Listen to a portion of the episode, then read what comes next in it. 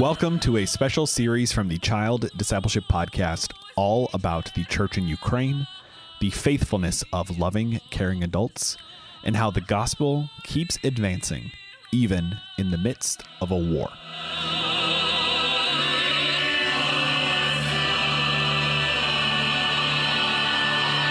My name is Ross, and I'm so glad that you're here. Before we start today, I want to reiterate what the purpose of this podcast is. We're here to talk about what God is doing in Ukraine, and we're going to provide an opportunity for our brothers and sisters in Ukraine to tell part of their story. That's why we're here. Thank you for listening. My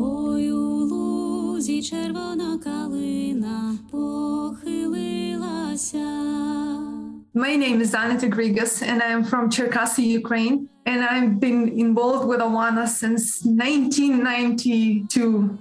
On this podcast, you'll hear from leaders like Anita about how child discipleship is still happening in Ukraine, but more importantly, you'll hear about how it has never stopped happening.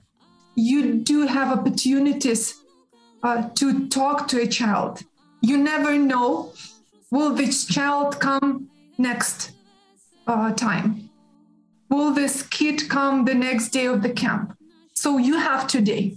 You're given this chance. You're given this opportunity. And every new day is a new opportunity. Even though the war is um, awful and we can see all these uh, consequences of the, uh, of the war here, but God is still working and giving us this time. Despite all that is up against these leaders, these kids, and this country, their dependence on the Lord has inspired the rest of the church, and their resilience has caused the rest of the world to take notice. But we're planning and trusting God that He'll give us this opportunity, because um, as long as we're alive here, we can do what we have been called to do.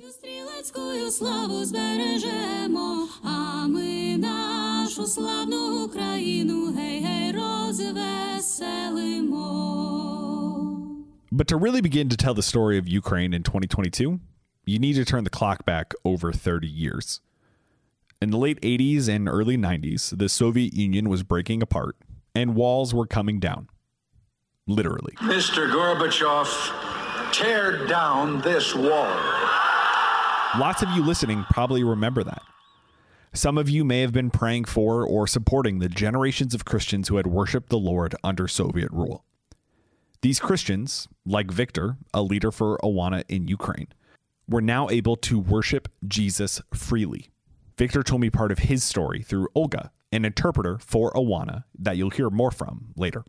My wife and I were starting churches uh, in the Odessa region. At that time, the closest church to us was one hundred kilometers away from us. So we bought a house and we started a church there. So we needed something to involve kids in our services and in ministry. We started and registered three churches, and all three of them were started thanks to children who came to churches and their parents who came and stayed. So Awana really works. Awana was positioned, along with other organizations, to follow the Holy Spirit's lead and enter Ukraine. There we found leaders who had been discipled as kids in a persecuted church that were now figuring out what it meant to follow Jesus in an entirely different reality. One such leader was Pavel. I grew up in during communist time when uh, ch- church was underground, and especially was uh, uh, work with children was not allowed at all. You know, if if some church have some church building and uh, K G B people were staying and watching. You're going to hear a lot from Pavel throughout this podcast. He's a leader for Awana overseeing Eastern Europe. He's a kind man who has served the Lord faithfully for essentially his entire life. We are four, four boys in our family, mom and dad. They were just regular Christians, the hard workers, you know, not high position in his jobs. Pavel is a first generation Christian, post the fall of the Soviet Union. These Christians who were under communist rule as kids, but experienced the fall of the Soviet Union as adults, they were oppressed by their government in a way that is hard for us in the West to even comprehend. Several times uh, our government was trying to take us to Putin orphanage. Like they promised, you you don't living with your silly parents. You don't have any future. So we will be put you in orphanage and you will be go, go have good go to university and have good uh, education. But praise the Lord, it will never never happens with us because of because of our faithfulness and our parents and God's grace. I can't help but wonder, how would we in America respond in an environment like this? If our churches were under this kind of persecution, where kids were being told that they would be sent to an orphanage simply because their parents were Christians, would we still be faithful to the gospel? In this next clip, Pavel describes his early adult life in the church. I was pr- plumber for fifteen years in natural gas company. During communist time, if you are not communist, there's no way for you to get some high position or go to university or institute. If you may finish high school, you may be a, like a driver or, you know, plumber. I was a plumber. Freedom came in early nineties. That was eighty, eighty-nine. Even in just the stories of Anita, Victor, and Pavel, the three leaders you've already heard from in Ukraine, it's clear to me that God was doing something unique, even thirty years ago, that I think we're still seeing the fruit of today in Ukraine. I was struck by how child discipleship was such an important part of the story of every single person I spoke with for this podcast. I contrast that with the tension that so many of us feel here in the States of losing young people out the back door of our churches year after year. The only difference I can think of is that the Ukrainian church, since its inception, and certainly since it was able to worship Jesus publicly, has prioritized discipleship of the entire family. When someone experiences discipleship like that, they don't leave the church. Roman, another Awana leader who you'll hear in English thanks to Olga in this next clip, experienced discipleship that has blessed his entire family. In two thousand, uh, my uh, daughter was four years old, and uh, I didn't know much uh, about how to play with kids and how to uh, bring them up in, in Christian, Christianity. So I uh, found out that we had a, a children's Christian club for kids at our church. There was a sermon at our church, and the person who preached was saying that every member of the church needs to have or be involved in some kind of ministry. So I remember I prayed, I said, God, please help me find a ministry for myself. Amen.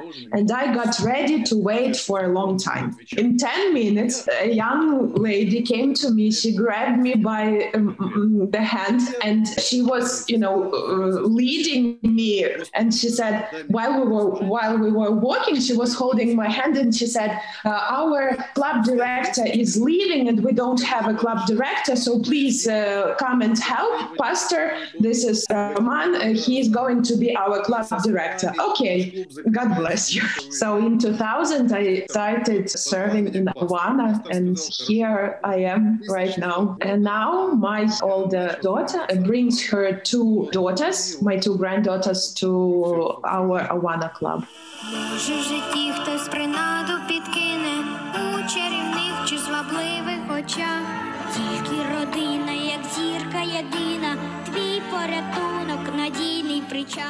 wish I could go back in a time machine and have been there for those first meetings thirty years ago. And that um, is when Awana was able to go in right in that in those in those early days and be a part of that in, enthusiasm and excitement for the gospel. That was Tom Chilton. Tom works for Awana here in America as our V P of Europe and North Asia. What Tom was describing in that clip was the seat that Awana had at the table for what God was doing in Ukraine in the early nineties. He used the words enthusiasm and excitement, but I don't think it's an exaggeration to say that standing in Ukraine during that time must have felt like you were standing on holy ground. Folks at Awana got to take part in that. They got to bear witness to God at work during a unique time in history. Folks like Brian and Sandy Rhodes. Brian and Sandy have seen child discipleship work in a variety of contexts around the world with Awana, including in Ukraine. And Sandy describes what life was like when they first arrived in that country. Probably our relationship goes back to the early two thousands, and uh, we lived in Budapest, Hungary at the time. A meeting point for all of our um, North Asia group would have been Ukraine, so we would bring everybody in. And so we just would go into the uh, city of Cherkasy, and all of our Awana people from the former Soviet Union would come in, and uh, we would just spend a week getting to know these people. Many of you who are listening are doing so because of the war. And I'm grateful for that.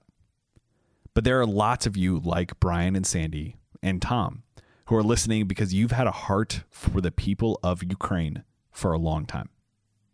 The Ukrainians were such great hosts to us, and uh, we fell in love with Pavel and Valentina and their family. It was not very um, long before we just fell in love with Ukraine, and we, we deemed that our home away from home, actually. I mean, it was a lot of fun. We had a great time. It's kind of that warlike thing where you build relationships that you don't build anywhere else. Mm. And um, and and I think that's that's what was established for us. And, mm. and we were living in Budapest, so it was only a couple of hours for us to get there. Mm-hmm. And and we could go back and forth quite easily, and did many, many times. Enough so that I, I learned enough Russian that I could understand what they were saying.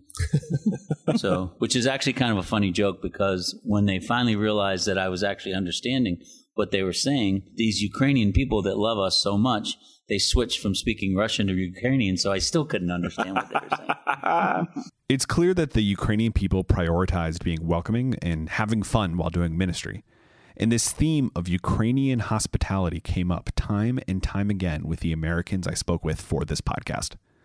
I think it's worth highlighting, as Sandy did here. There was an, an Awana office there, and they had bedrooms, so we would stay there many times, and, and because we spent so much time there. Um, but it wasn't just about um, the frequency of our visits, but um, the people themselves were so welcoming. They they loved on you. They gave you their best. They just had a heart for people, and they had come out of um, much restriction in the past, uh, their their country, their nation's history. And so when we came in, they had their freedom. And they didn't take that for granted at all. They were very appreciative of that. And they were navigating a new whole way of life for Ukrainians under the rule of nobody, and and trying to see what that freedom looked like. But um, very, uh, they were independent, uh, very strong, and uh, and yet very loving. Here's how Tom Chilton describes what makes the Ukrainian church different.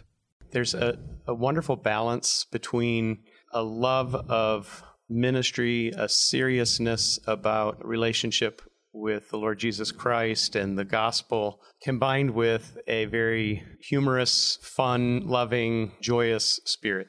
I really felt welcomed in to this to this family, the Hryhas family specifically, and they've always gone above and beyond to show hospitality and love. They're they're so dedicated to the ministry and serving. It's part of their identity, and, and now I see it in Pavel's grandchildren.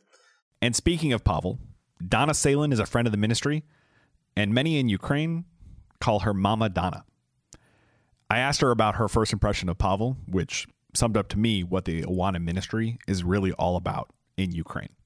Well, Pavel, you could just feel his passion and his love for kids and for the kids to hear about Jesus. I mean, we call him no problem because quickly we, he's, uh-huh.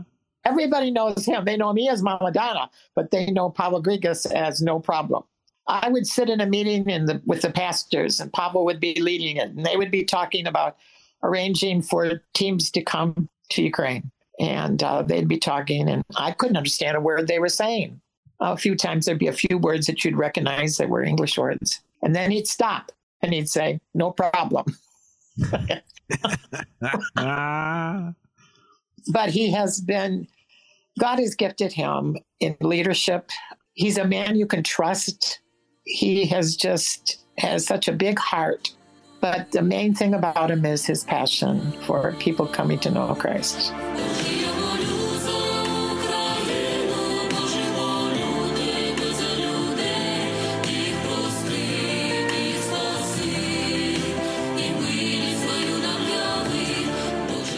Before we can really dive into the ways that the Russian invasion of Ukraine in twenty twenty-two impacted the lives of kids and families, we have to talk about twenty fourteen.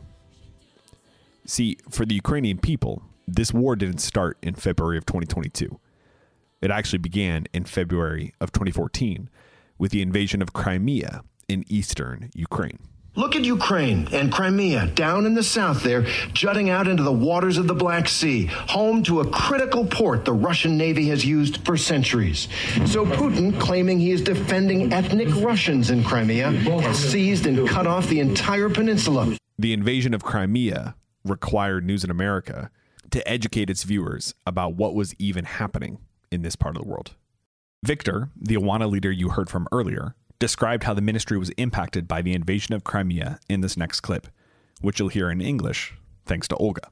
When the territories of Ukraine were occupied and uh, they kind of became part of Russia legally, because most of Awana clubs are run in uh, churches, in church buildings, and the churches had to be uh, registered in the Russian government, and nothing American was allowed to work in the churches. So people were not allowed to have Awana. As far as I know, some clubs still continued their work, but they did secretly. For more on twenty fourteen, I want to go back to Pavel, a person who has been learning what it's like to disciple kids in a country that has been impacted by war, not just for eight months, but for eight years. We in the eastern part of Ukraine, we get um, we do a lot of uh, trainings here. We're using. Uh, interesting. We we do Awana big Awana conferences in in uh, Christian, uh, Donetsk Christian University, which became occupied in twenty fourteen, and now it's kind of like a K G B uh, prison. The ministry was active and the ministry was growing, and uh, twenty fourteen really, when, like you say, uh, said uh, war was starting. Really, it's got a lot of. Big part of our ministry out because uh, because in this time, you know, we need to understand. So kind of Russia uh, Russia come in with R- Russia law, what is really against religion, uh, about uh, and more about children work, and uh, especially, you know, we are using word Awana openly in in uh, in uh, Ukraine, which means like kind of. American. Just like during communism, the Ukrainian church was once again looking at an oppressive force, an outside nation that wanted to change their perspective, limit what they could say, and in this case, restrict them simply because they were using Awana, this American-sounding program. But what was the Ukrainian church's response? In twenty fourteen, really, Awana already started helping to refugees. Which come to uh, more to central part or western part, you know, in Ukraine. And uh, churches was in first, churches in, in Awana, like part of church was in, in first line to help the people. And it's, you know, like always, probably in all countries, bigger part of refugees are women's. So uh, it's, and we are, we are, our, our clubs, it's kind of, cut numbers of clubs in eastern part, but they had some more uh, clubbers in central part, uh, which it's become a, it was not ro- really easy because kids who was who need to move out of uh, of their homes after bombing, uh, after war, uh, they are not easy to work with. We need to work in some kind of uh, I don't say it a rehabilitation, but we need to kind of found the different methods to work with them. And from our regular, like, clubs part, you know, you need to come regular to chi, uh, club, and then you have awards.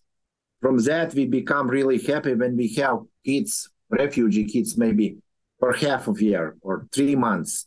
God give us chance to tell them about Jesus. That spirit, seeing a crisis like war as an opportunity to share the good news, is something we're going to come back to in the next episode. But here's what Anita remembers about this period of time. Till twenty thirteen, we were able to serve around the whole Ukraine, the whole, ter- whole territory of Ukraine.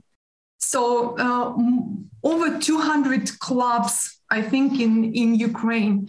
I remember all these fall conferences or spring conferences for leaders when people were gathering together to share experience, for um, to be encouraged during these um, meetings. Um, I remember our travels to different parts of Ukraine, um, but everything changed because of the uh, because of the war. Some parts of Ukraine were cut, and we couldn't go there anymore. So some of the relationships that were broken because people were on one part and other part. So we were not expecting. We were, I think that was a time of growth, time of blessing, time of um, discipleship of children, that we've seen so many, so many kids reached uh, out at this point, and then everything changed. Then everything changed. For the people of Ukraine, everything started to change in twenty fourteen, and for eight years, they have lived under this tension, waiting for more to change. Many of them have been served well by the church.